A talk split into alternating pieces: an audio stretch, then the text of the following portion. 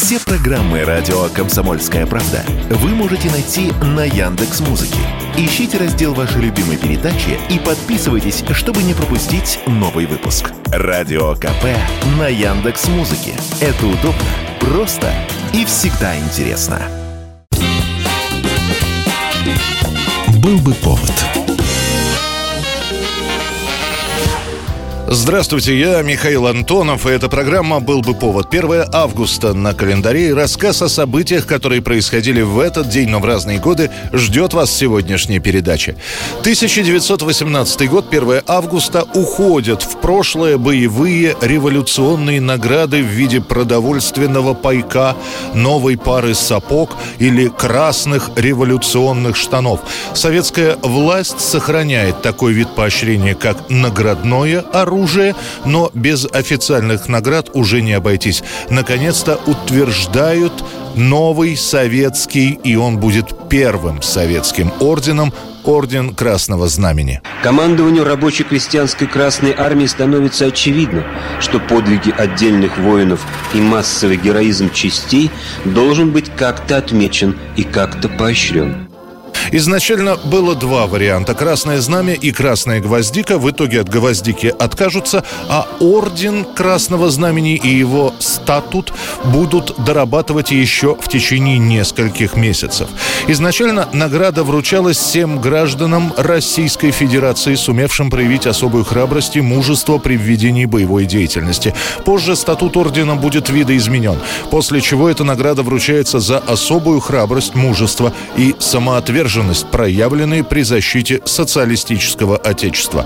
Особо отмечается, что орденом могут награждаться не только индивидуально, люди, но и боевые соединения, корабли, оборонные предприятия. Орден вручают как до войны, так и во время Великой Отечественной. Мой первый орден – это бои под Харьковом, когда наши подразделения танкистов и мотопехоты в ночном бою разгромили крупную группу противника. Ну а первое вручение Ордена Красного Знамени состоится спустя полтора месяца после его принятия. Героями-орденоносцами становятся командарм Василий Блюхер, начальник охраны Смольного Василий Панюшкин и командарм второй конной армии Филипп Миронов. Судьба первых орденоносцев сложится по-разному. Миронов погибнет при странных обстоятельствах. За организацию бунта его посадят в тюрьму, и в тюрьме он скончается. Панюшкин будет арестован в конце 30-х, а будет отправлен в лагеря, где и сгинет, а Василия Блюхера расстреляют, как врага народа. 1 августа 1936 года. В Берлине, где у власти Гитлера, а идеи нацизма уже никто не скрывает, проходят 11-летние Олимпийские игры. Последние перед Второй мировой войной и первые, которые станут открыто бойкотироваться рядом стран.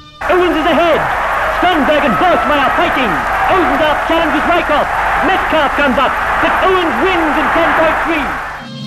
Советский Союз вообще не принимает участие в этой Олимпиаде, хотя, как говорят некоторые, приглашение на эти летние игры будет отправлено чуть ли не лично Гитлером Сталину. Берлин готов был принимать Олимпиаду еще в 1919 году, но тогда ее проведению помешала война, а дальше чудовищная инфляция, революция, которую немецкие власти подавили. Одним словом, было не до спорта. И вот у власти Гитлер, который, пропагандируя исключительность арийской расы, в том числе обращает внимание и на спортсменов. Говорят, что Гитлер довольно часто смотрел парады физкультурников из Советского Союза. Ему нравилось, как все организовано. И идея Олимпиады, которая воспоет торжество всего германского, оказывается как нельзя кстати. Правда, приходится идти на некоторые уступки. Например, из центральной немецкой прессы убирают на время юдофобские лозунги. И вообще слова о превосходстве наций будут на какое-то время забыты. И тем не менее, ряд стран заявляют, что еще подумает о том, стоит ли ехать на эти игры. А тем временем в Берлине в рекордные сроки строится новый спортивный комплекс, стадион на 86 тысяч мест, открыт открытая арена, плавательный бассейн, открытый театр, манеж для верховой езды, отдельный хоккейный стадион и Олимпийская деревня. А в прессе тем временем продвигается идея о взаимосвязи между Олимпиадой в Древней Греции и Олимпиадой в Третьем Рейхе. Кинематографисты, фотографы, художники создают образ идеального, в том числе физически, арийца. В итоге, после долгих переговоров, уговоров на Олимпийские игры в Берлин приезжают спортсмены из 50 стран. For 14 days, Berlin will be the scene of the fiercest battles between 50 nations. Battles of peace. For 14 days, the eyes of the world will be on Berlin.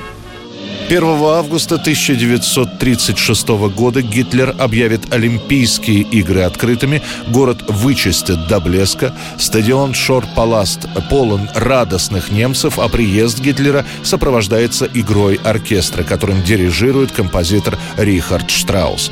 Немцы на своей домашней Олимпиаде завоюют первое место с 89 наградами. Существенным отрывом от них на второй позиции окажется США.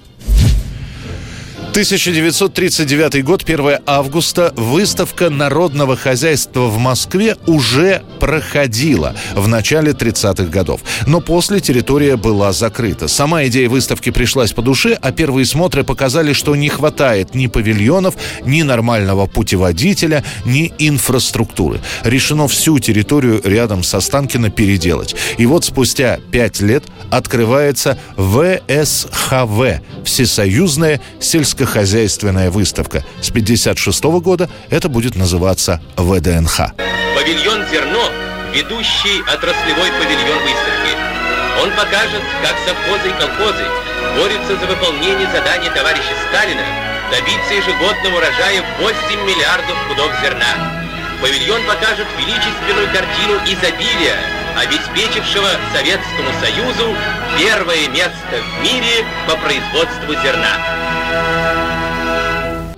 Несмотря на словосочетание «сельское хозяйство», ВСХВ предлагает гордиться не только трудами колхозников. Тем более, что активно внедряется лозунг «смычки города с деревней». Так что первая выставка – это не просто показ племенных быков и свиноматок. Это и станки, и машины, и текстиль. Главная задача выставки – прославлять трудовое социалистическое сообщество, поощрять особо отличившихся работников из разных концов концов Советского Союза, популяризировать сельское хозяйство и новые идеи, которые в нем применяются. Ну а те, кто жил в Москве или приехал в командировку или в гости, могли прийти на выставку и посмотреть, как живут обычные сельские жители, обычные колхозники. Например, в северной части ВДНХ была открыта экспозиция «Новая в деревне».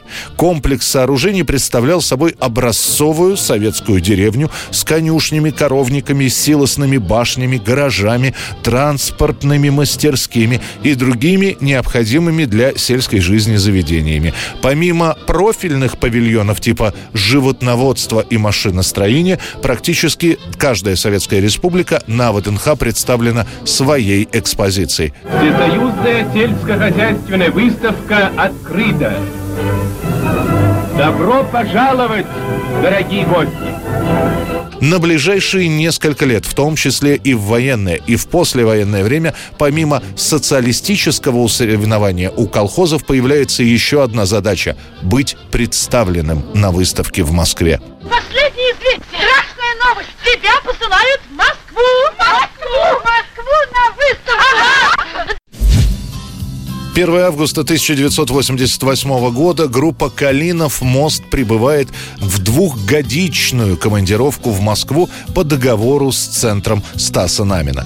Дмитрий Ревякин и его коллектив уже известен в узких кругах любителей рока. Правда, к року сибирскому отношение пока настороженное. Куда более популярный ленинградский рок-клуб, где есть кино, аквариум, телевизор, пикник. Есть московская лаборатория, у них «Браво», автограф бригада ЧС и крематорий говорят о Свердловском рок-вторжении. Агата Кристи, Урфин Джуз, Наутилус Помпилиус. Сибирский рок, если и известен, то полуподпольной группой «Гражданская оборона». В Москву Калинов мост приезжает, чтобы на хорошей студии записать свои песни. Правда, по ряду причин студийная запись выйдет только в 91-м, перед самым развалом Советского Союза. Но о группе «Калинов мост» начинают говорить. А самое главное – приглашать на различные фестивали и концерты.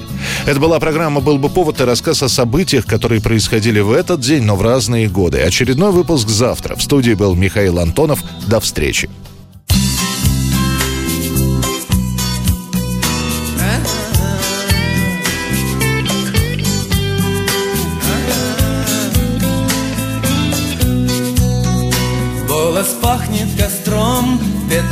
Стали шатром. Голос пахнет костром, небо греет шатром. Это было тогда, когда мы уходили из дома. Времена, когда мы навсегда уходили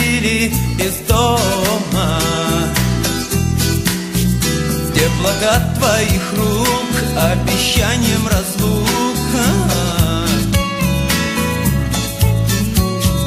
Теплота твоих рук обещанием разлук.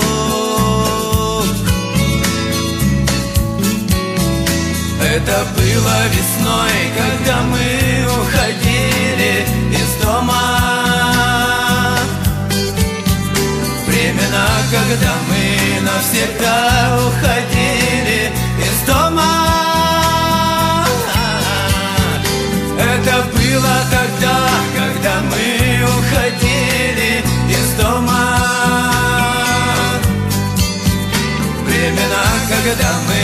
навсегда уходили из дома.